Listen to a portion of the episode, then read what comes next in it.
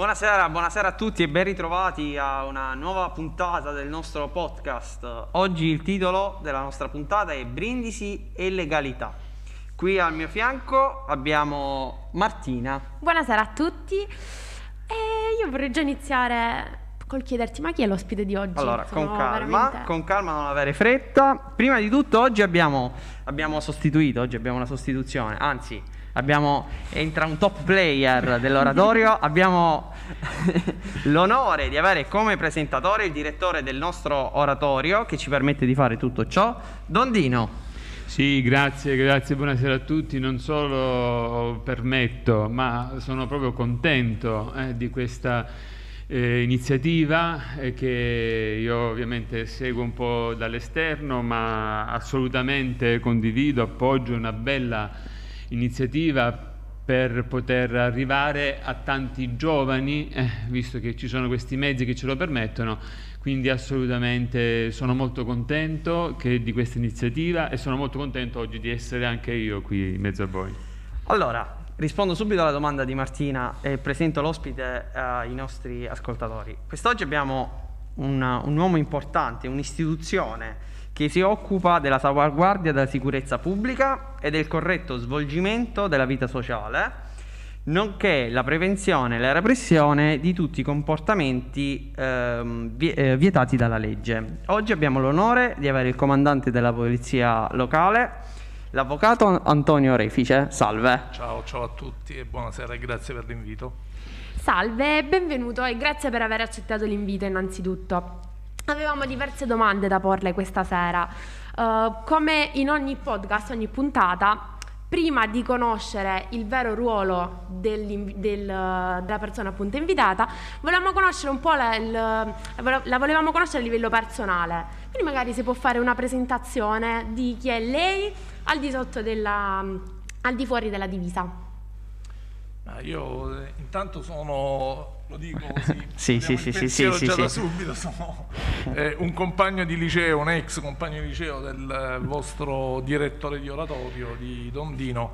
Eh, insomma, ci siamo conosciuti eh, allora, nei, nei primi anni Ottanta, ecco, tanto tempo fa. Eh, io mh, eh, diciamo, faccio questa attività dal 1999. eh, anch'io ho vissuto un po' come state facendo voi eh, la, la vita in, in una parrocchia, in quello che era il mio paese di nascita e, e di attuale residenza che è Squinzano. E, e ho frequentato all'epoca, ricordo l'Azione Cattolica poi essendo una parrocchia di francescani, eh, mi ricordo che fui tra i primi fondatori della gioventù francescana della Gifra, eh, che diciamo, cercava di emulare male quello che fate voi benissimo come salesiani, se vogliamo metterla su questo piano. Eh, dopodiché, dopo aver fatto le scuole dell'obbligo, ho, fa- ho frequentato appunto il liceo scientifico, eh, finito il liceo ehm, ho frequentato l'Università di Bari, la facoltà di giurisprudenza, eh, però mh, siccome sono stato sempre abbastanza irrequieto, non, non mi limitavo, non mi fermavo eh, soltanto all'attività scolastica e per cui contemporaneamente ho fatto, ho praticato anche la pallavolo, diciamo, a livelli discreti, tant'è che Dondino Non adesso, potevo- adesso vi, non posso vi dico, vi dico io, adesso vi dico io però una- livello. No, vi no. dico adesso io una, una chicca che forse non conoscevate. Dondino probabilmente si è trovato alla fine a diventare anche sacerdote salesiano perché mi ricordo che andava alla ricerca di, una, eh, di un'associazione, di una società che facesse pallavolo. All'epoca a Lecce insomma, c'era un bel centro sportivo, non so se tuttora sia ancora così, eh, proprio eh, presso i salesiani. Io mi ricordo che così ci siamo eh, ritrovati anche, oltre che per la scuola, anche sotto il profilo, chiamiamolo sportivo. Eh, e quindi ecco svelato l'arcano di come ve lo siete ritrovati adesso voi qui. Eh, e quindi ho praticato la pallavolo diciamo, a livelli discreti, insomma, facendo dei campionati agonistici in tutta l'Italia meridionale. Eh, poi mh, finito anche questo tipo di attività, comunque fino a che non ho iniziato l'università diciamo, mi sono interessato anche un po' al sociale, un po' ho, ho collaborato appunto eh, in parrocchia anche con la Caritas eh, a, a, dare così una mano nello svolgere quelle attività che eh, hanno un valore oltre che per gli altri anche per se stessi, no? un, un, valore per così dire formativo. E niente, poi dall'università, finita l'università, ho fatto il servizio militare da ufficiale nell'esercito, poi ho iniziato a, lo ammetto, a parcheggiarmi in uno studio legale, eh, sempre per comunque tenermi allenato, ho fatto gli esami eh, di avvocato, di abilitazione alla professione forense, in realtà però non era quello che volevo fare, tant'è che eh, mi misuravo a, a, fare un po' diversi concorsi nella pubblica amministrazione, fino a che poi inaspettatamente, davvero inaspettatamente devo dire, eh, dopo aver girato l'Italia in lungo e in largo, eh, vicino casa mi sono ritrovato a, a, a vincere un concorso davvero in maniera inaspettata a Campi Salentina e poi da lì insomma ho iniziato fatto 11 anni a Campi, il comandante della polizia locale, eh, contestualmente, contemporaneamente ho ricoperto lo stesso ruolo anche in altri comuni, a Novoli, a Squinzano, mi inventai, tra virgolette, un progetto dell'Unione dei Comuni del Nord Salento, della Polizia Locale dei Comuni dell'Unione del Nord Salento, che mi fu finanziato dal Ministero degli Interni, poi eh, diciamo, il salto di qualità diventando dirigente eh, prima in carico e poi di ruolo nel comune di Fasano fra il 2010 e il 2012, eh, poi ho coperto contemporaneamente poi in mobilità Galatina, Gallipoli e alla fine sono approdato dal 2 gennaio 2018 qui a Brindisi. Diciamo Questo che, molto sommariamente. Diciamo che ha girato bene la Puglia, diciamo. Sì, diciamo da Fasano fino a Santa Maria di Leuca, ma anche in ambito polizia locale diciamo, non mi limito a fare il comandante della polizia locale, nel senso che eh, svolgo attività anche di formazione, eh, lo facevo soprattutto agli inizi quando avevo un po' più di tempo, diciamo, essendo più piccoli i comuni, i comandi, riuscivo a ricavare anche il tempo per eh, studiare e fare formazione. Adesso riesco a farlo un po' meno, però insomma eh, lo faccio ancora adesso con piacere. Deve sapere che io sono una persona molto curiosa anche durante i nostri podcast, Dondino lo può confermare, e ho una domanda personale.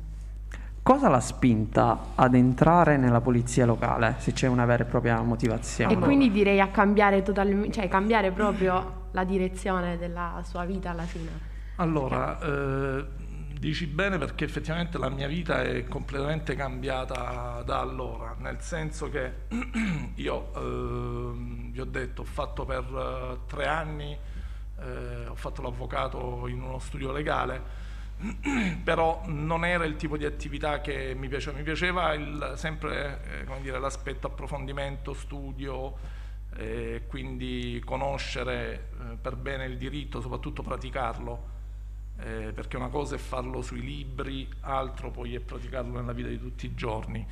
Eh, fino a che poi eh, non, eh, appunto non ho vinto inaspettatamente questo concorso che ho fatto onestamente, eh, ho partecipato con, diciamo, con, con, poco, con poca convinzione.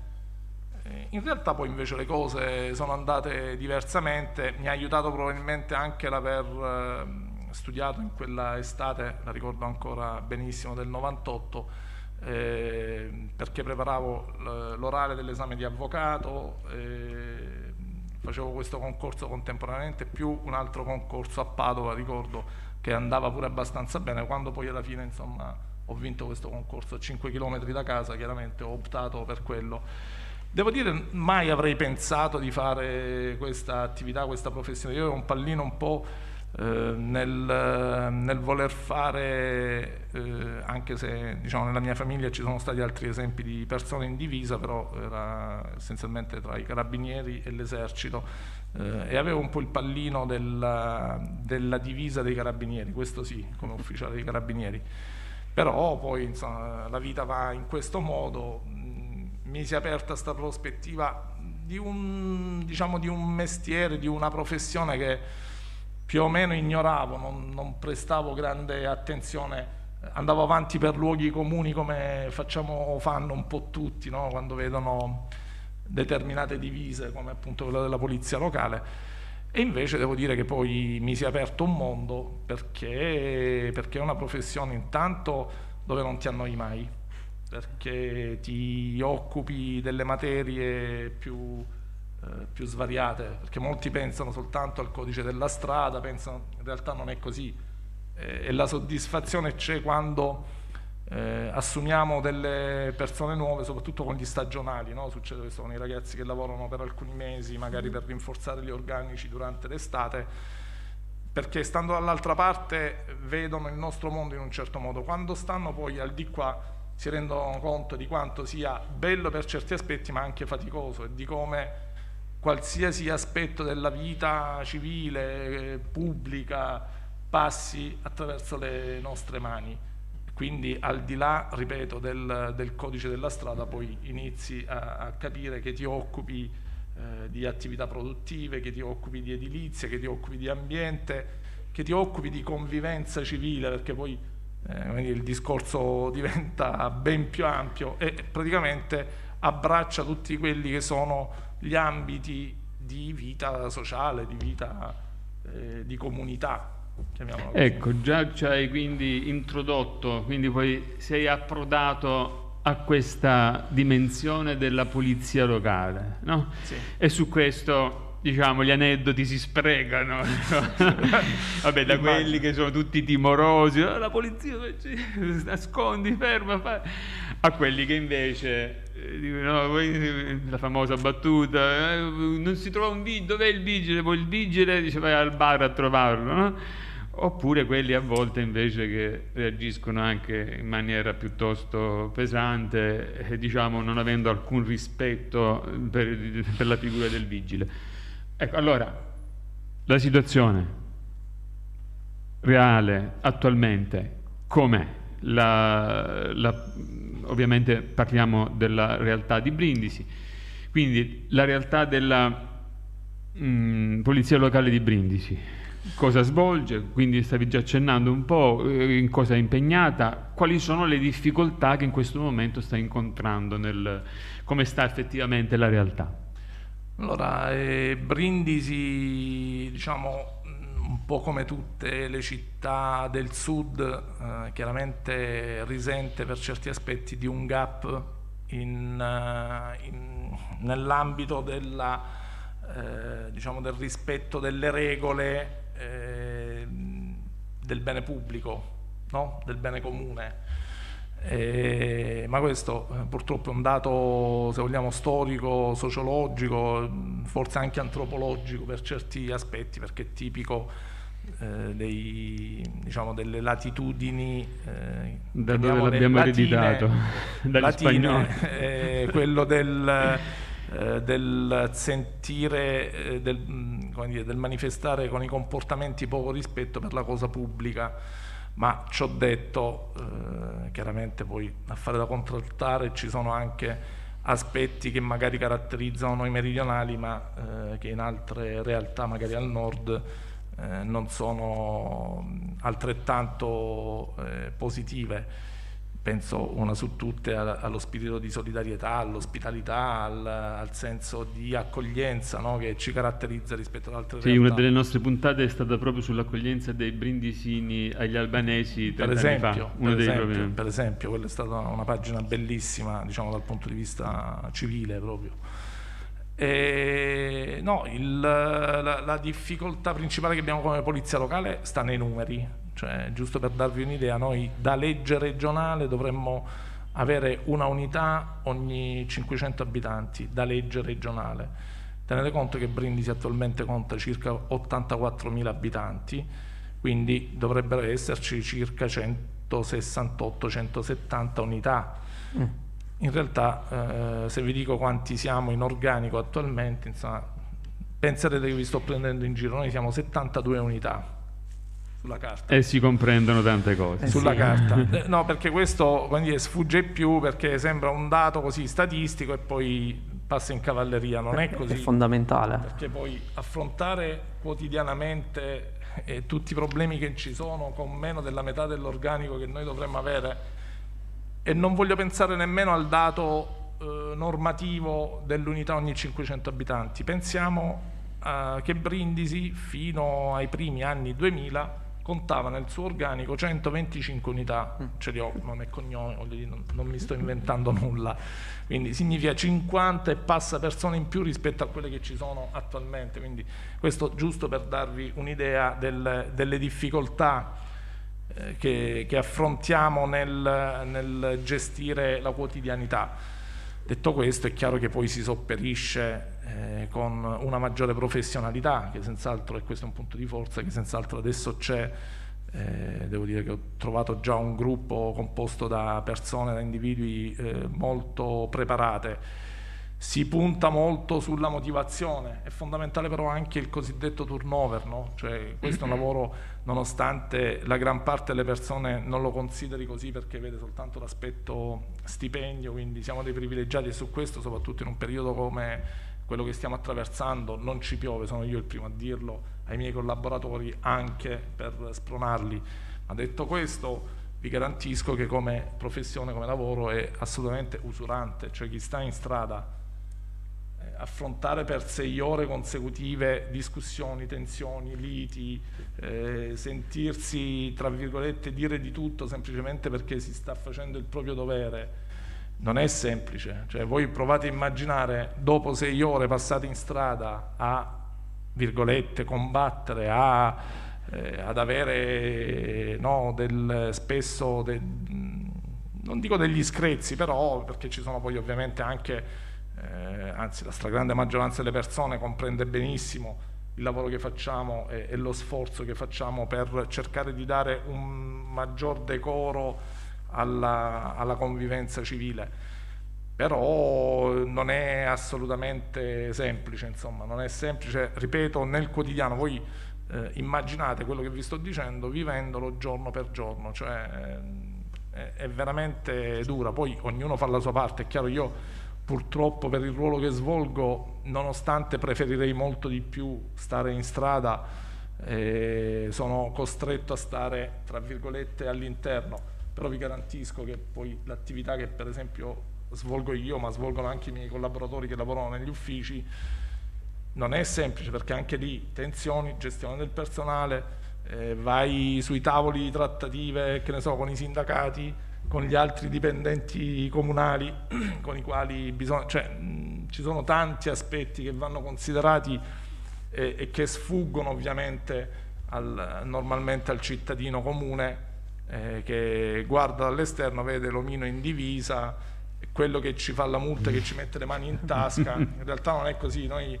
non abbiamo piacere a sanzionare, eh, noi cerchiamo di fare soprattutto eh, prevenzione, però e purtroppo è, è dire, la base del diritto, ha, una, eh, ha un comportamento, ha una eh, diciamo, fattispecie, eh, ha un atteggiamento eh, nell'ambito pubblico, corrisponde poi sempre una sanzione nel momento in cui quel comportamento viene violato.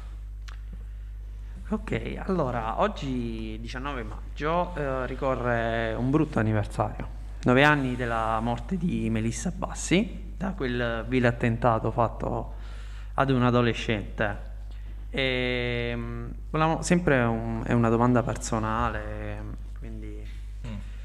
come si è sentito davanti a questo gesto come uomo di legge? Come, ah, allora, sappiamo, eh, come ha detto lei, non era a Brindisi, mi pare che era a Fasano, sì, però sicura, sì. sicuramente è arrivata la, la notizia, quindi magari la tensione. Come si è sentito, sensazioni a livello personale e come uomo di legge?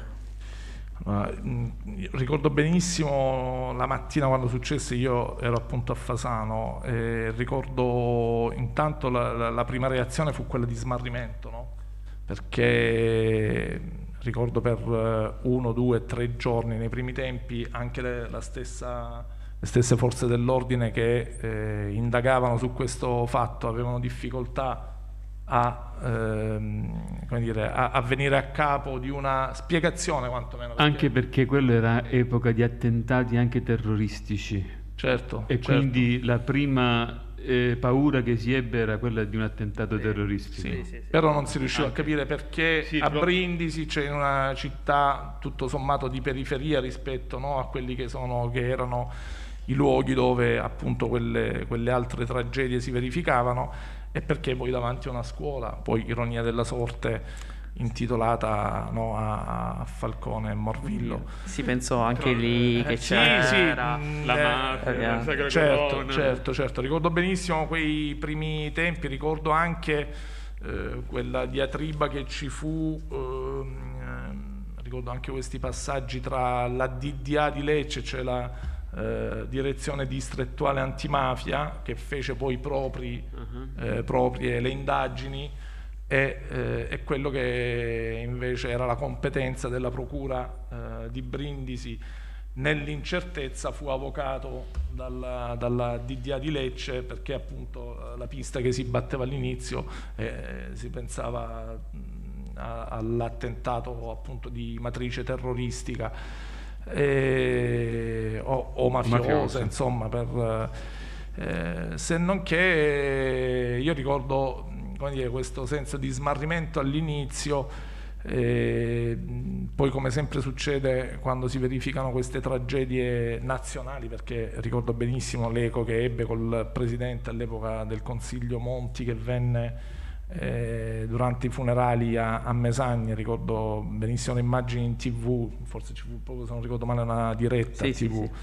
Eh, e quindi mh, come sempre succede in queste situazioni c'è una reazione immediata anche da parte dello Stato, comunque eh, di, di, coloro che incarnano le istituzioni, così come era successo anni prima, ai tempi di Falcone, di Borsellino, eh, eccetera. E quindi questo fare fronte comune, no? la, la, la, reazione. Chiaramente io mh, ero, ero sono, sono un, un, semplice eh, comandante di polizia locale, però è chiaro che mh, nel momento in cui svolgi un ruolo pubblico di questo tipo, comunque ti senti parte di un sistema Stato, ti senti parte eh, di, di, di, di quegli organismi, di quelle entità che sono appunto preposte a far sì eh, che, come dicevo prima, ci sia eh, una, una, vita consociativa il più possibile tranquilla, il più possibile serena, il più possibile civile.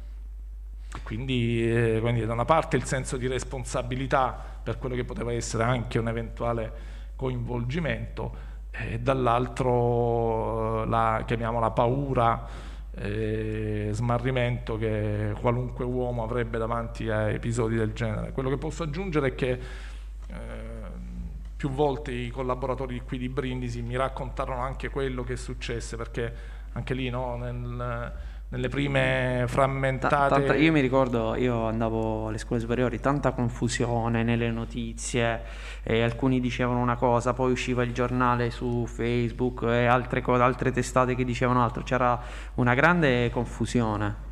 Voi immaginate poi chi stava sul campo, come anche i miei collaboratori, per carità è chiaro che noi non facciamo indagini di quel tipo, però facevamo parte della cornice di sicurezza che si creò intorno a quell'area, per cui per poter garantire questo, sempre grazie alla carenza di numeri ai quali facevo riferimento prima, per poter garantire eh, la cinturazione di tutta l'area intorno al Morvillo Falcone, praticamente hanno dovuto fare servizio per 48 ore consecutive alternandosi poco perché e tutti mi dicevano che c'è una stanchezza enorme alla fine dopo tre giorni forse più di 48 ore eh, consecutive di servizio stando sempre lì in strada perché ovviamente lì poi scatta no? e, e, qui ritorniamo al, al, concetto di prima cioè del nostro essere meridionali se mm. vogliamo scatta eh, come dire, quella molla emotiva che ti porta a voler fare più di quello che ti spetta sì. fare e cogliamo l'occasione eh, della nostra diretta inoltre per eh, dimostrare la nostra vicinanza all'architetto Marina Carrozzo,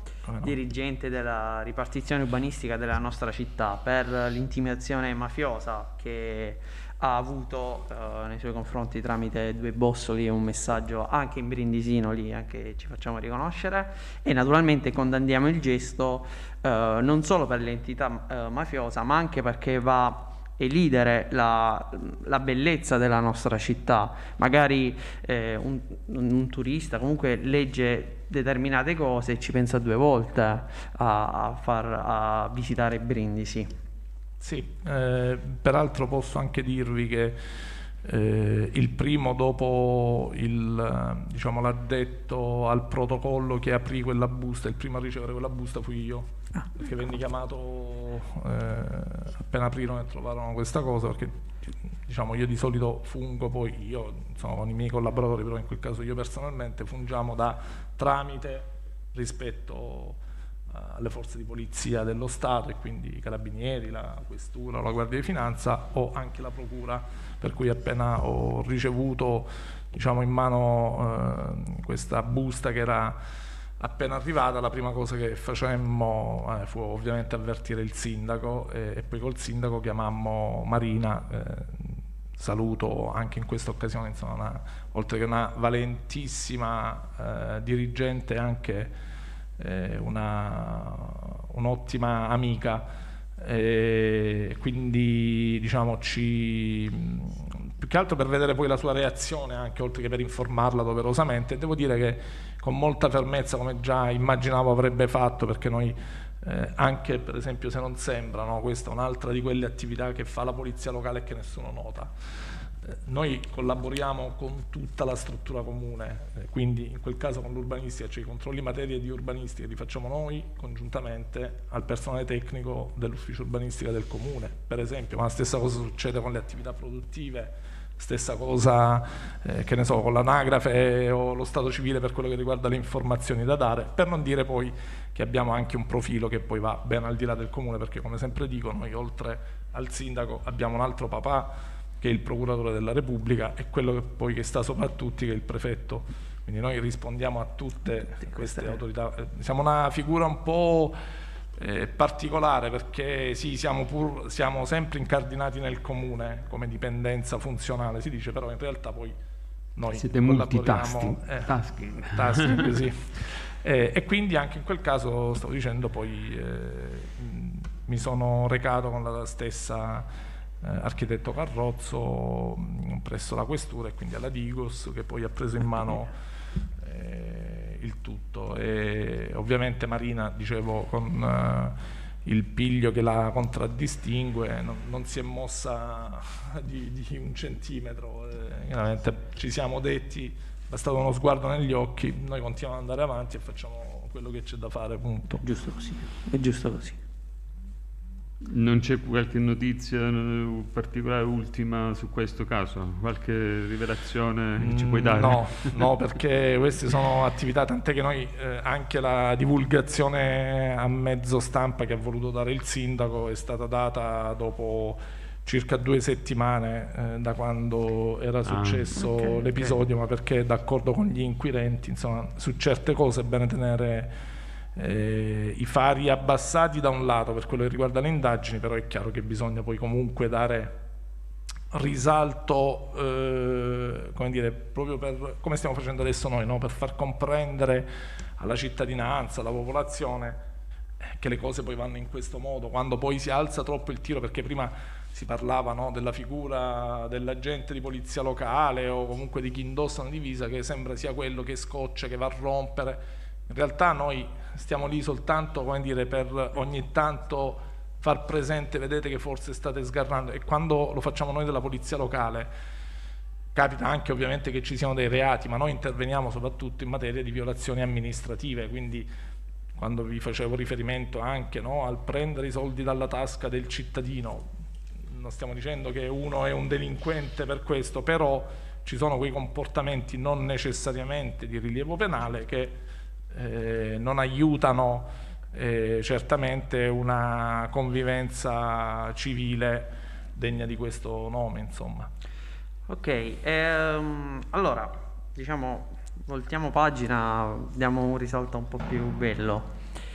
Eh, sappiamo che voi prevenite con varie mansioni, diciamo, prevenzione di questo periodo del Covid. Quindi, dicendo uh, cosa fate nello specifico, se ha qualche addendolo simpatico, ecco, diciamo, da raccontare. Aneddoti diventa un po' complicato, però intanto vi dico che eh, proprio in occasione di questa pandemia la polizia locale, ma questo non solo a Brindisi, in tutta Italia, ha assurto a un ruolo eh, che molti forse non consideravano, ma che è quello di pari dignità rispetto alle forze di polizia a competenza generale, no? quelle dello Stato.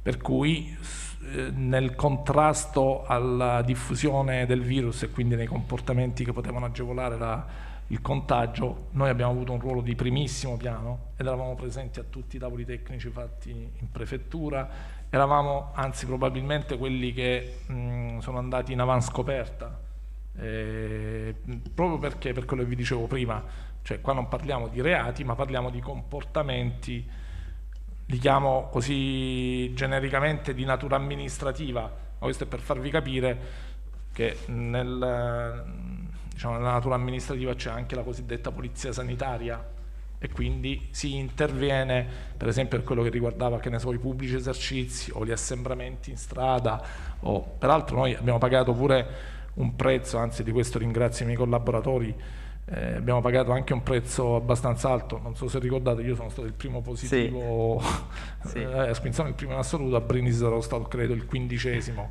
eh, ma poi ne sono seguiti eh, un'altra dozzina di miei collaboratori fino a qualche mese fa, insomma sono eh, stati attinti dal virus qualcuno, qualcuna anche con conseguenze diciamo che si è portato avanti per mesi eh, con, con conseguenze fisiche diciamo, abbastanza rilevanti.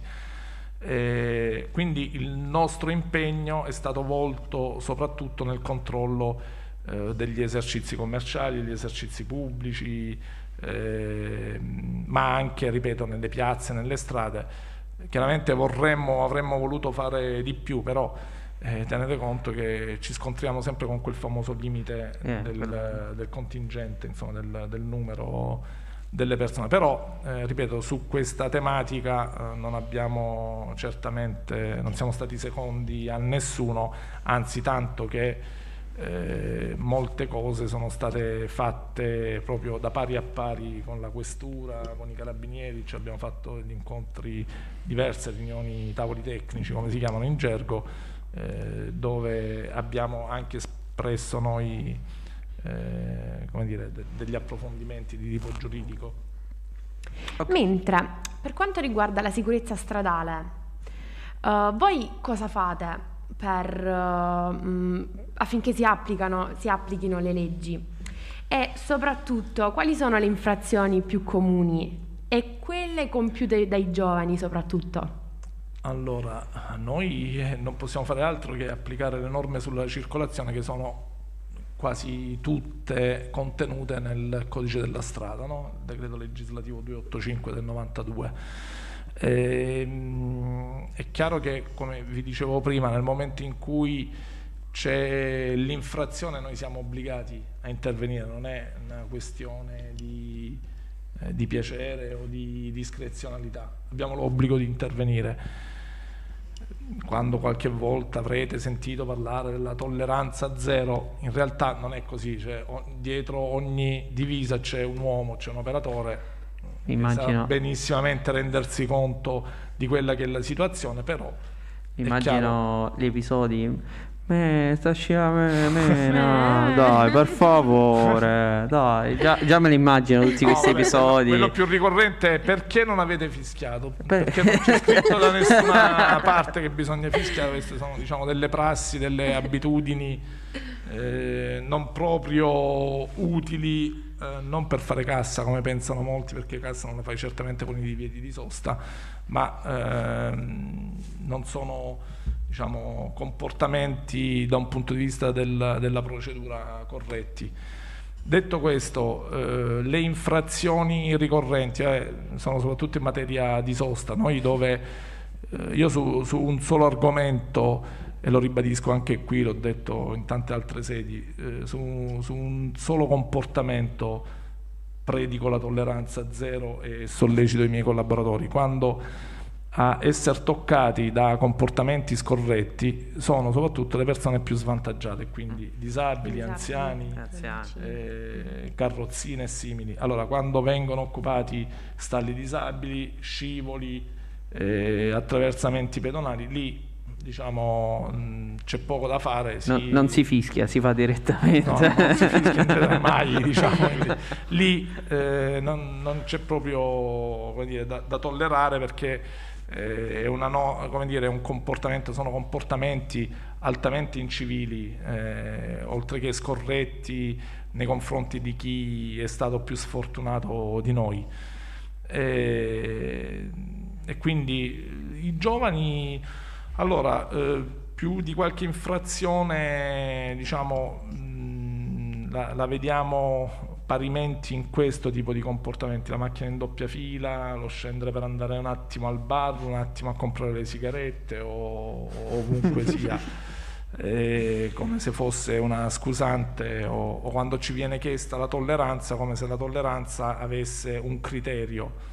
Il criterio è quello che ti dà la norma, se hai preso una patente sai che non puoi lasciare la macchina in doppia fila e quindi, quindi sono quello il tipo di infrazioni più, più ricorrenti. Poi per esempio un altro ambito sempre diciamo, collegato col codice della strada sul quale interveniamo moltissimo è quello dell'infortunistica stradale. Cioè, tenete conto che noi nel 2019 abbiamo rilevato 860 sinistri, solo noi, praticamente li facciamo quasi soltanto noi, perché noi facciamo servizio tutto il giorno, soltanto la notte non abbiamo un servizio esterno da mezzanotte alle 6, però per tutte le altre 18 ore del giorno interveniamo a prescindere noi e, e quello per esempio è un altro ambito dove la polizia locale eh, è sempre molto molto presente come anche siamo presenti in eh, altro tipo di violazioni, vi dicevo prima il codice della strada, le occupazioni, le occupazioni che vengono fatte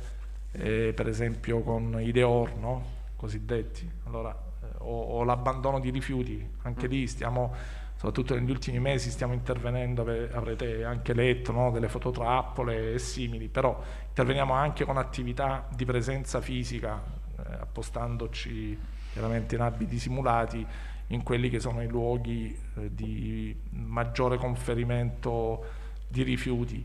Anche lì vorremmo far di più, ma i numeri ci consentono sempre lì che torniamo. Di, di, di fare quanto vorremmo, però eh, circa la qualità di quello che si fa dal punto di vista proprio della professionalità non, assolutamente non c'è nulla da, da, dire insomma.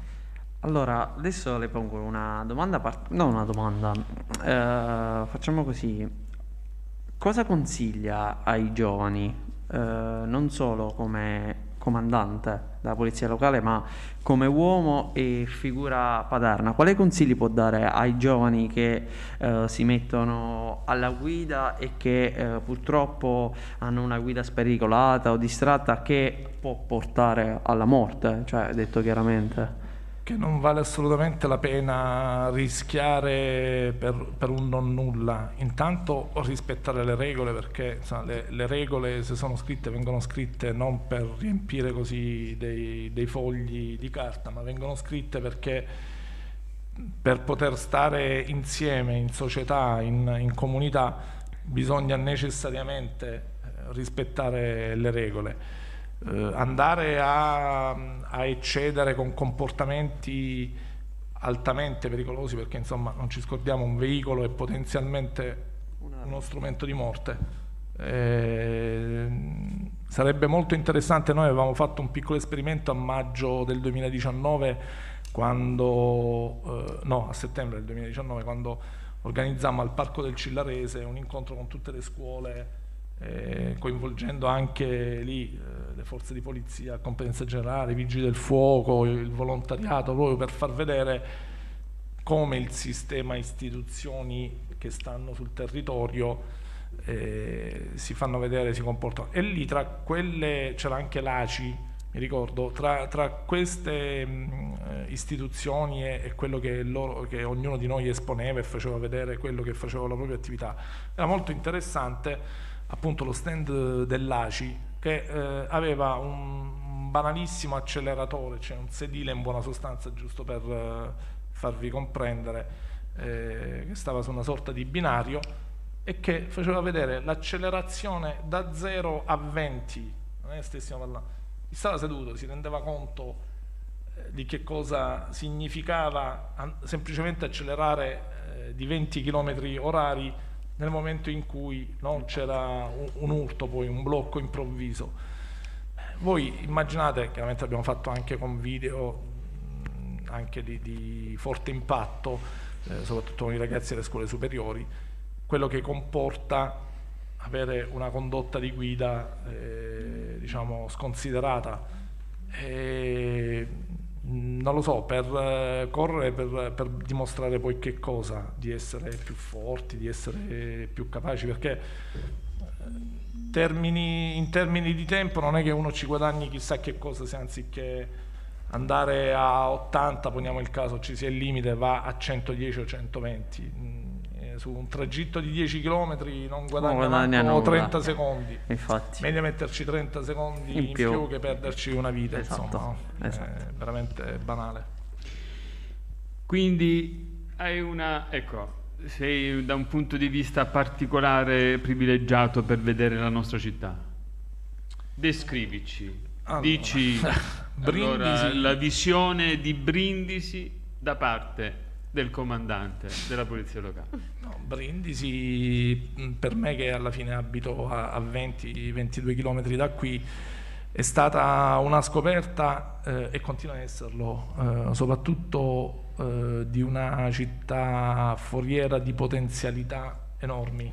Questo lo so, lo dicono tutti, lo diciamo tutti, soprattutto noi che veniamo da fuori e che la osserviamo diciamo, con occhi, eh, se vogliamo, più imparziali, più esterni eh, ha delle potenzialità che se messe a frutto ne farebbero una città, mh, mm, non dico modello, ma sicuramente una città da visitare, innanzitutto perché ha monumenti, perché ha dei parchi, per esempio per me una scoperta fatta proprio quando sono venuto a lavorare qui è quella dei parchi cittadini. Io non so quante città del sud possano contare mm. su tanti parchi urbani, per esempio. E... Il Cillerese è il più grande parco urbano della Puglia. Sì, sì, sì, ma forse non solo della Puglia, è comunque mm-hmm. eh, il Braico, il Di Giulio. Sì, sì. ci sono tanti altri, sì. Ci sono tante oasi che se vissute correttamente eh, non possono che essere un fiore all'occhiello per la città. Poi voglio dire eh, circa le, la, la, la, forza di Brindisi dal punto di vista proprio logistico, no? eh, contando supporto aeroporto, eh, ferrovia ovviamente, eh, in così pochi chilometri quadrati, diciamo quelli urbanizzati, eh, non è da tutti. Peraltro adesso l'aeroporto è stato ulteriormente potenziato, quindi potranno arrivare anche aerei diciamo, di, di portata più grossa e, ma, e poi accanto a questo ci sono le risorse umane, Mo, al di là di quello che è il passato eh, no, difficile della città che come sempre in queste situazioni una volta sconfitto il fenomeno criminale restano poi eh, le, le, macerie economiche, sociali, culturali soprattutto. E allora eh, è su quello che bisogna secondo me calibrare ehm, eh, la nostra azione, parlo di noi come